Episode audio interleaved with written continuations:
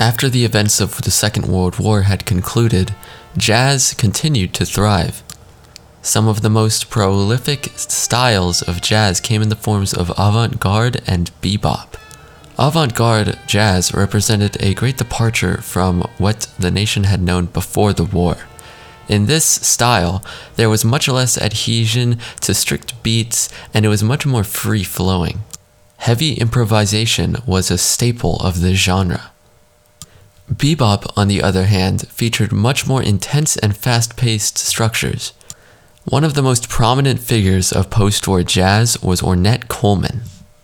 Coleman remains an incredibly prominent figure within jazz to this day.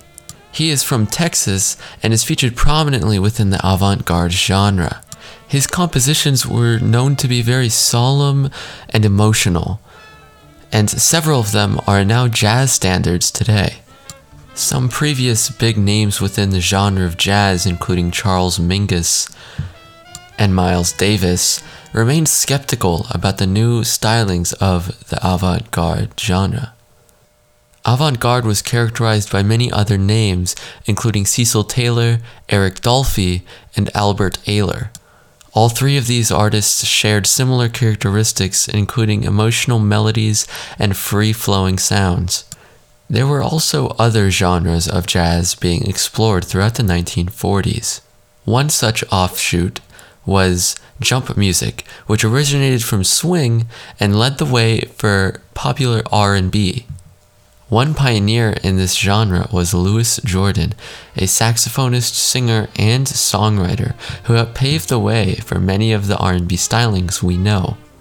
Another such pioneer was Ray Charles, who combined multiple stylings of jazz to create fusion, an interesting new way to play. And of course, we can't talk about post-war jazz without of course mentioning the legend himself, Frank Sinatra. He had begun his career as a ballad singer, but later reinvented himself in the swing era and became one of the most popular icons at the time. All of these artists represented a turning point in the genre of jazz. Out with the old and in with the new seemed to be the resounding opinion after the end of the Second World War, and these artists helped to pioneer for what we know as jazz today. It comes without saying that we have these artists to thank for the many stylings and offshoots of the jazz genre, and for making jazz one of the most versatile and interesting music genres in existence.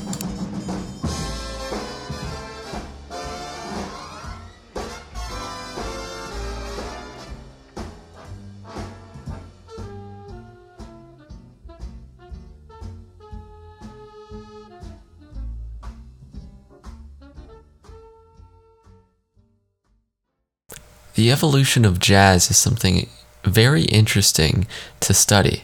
This is because jazz is inherently connected to our experience in America and our history. Jazz can often be seen as a sort of time machine to take a look back at what life was like nearly a century ago today. However, as much as jazz and America have evolved together, neither are done, which makes the genre even more interesting to follow. Jazz is an incredibly unpredictable place in music. We never know where it's going to go next. It is also one of the most emotional genres of music that you could possibly encounter. Listening to jazz seems to also give insight to the mindset of the person who composed the piece. Whether it be Charles Mingus or Louis Jordan, there is a very clear picture of what was going through their heads when they wrote the piece. Soon after the end of the Second World War and beyond, jazz continued to evolve. It would eventually become R&B, smooth, and the fusion genre would be later expanded upon by more jazz innovators. Jazz would also continuously find itself more and more integrated within more mainstream genres of music. For example, Frank Sinatra, being one of the most popular musicians at the time, originated from an offshoot of jazz, that being swing, of course.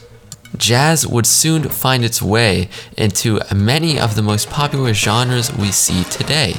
Many people have been inspired by many jazz standards, and new artists continue to utilize jazz of the past within their works. Jazz would go from a niche genre to completely mainstream in a matter of a few decades. That type of growth just proves that jazz was exactly what America needed at the time and exactly what America still needs now.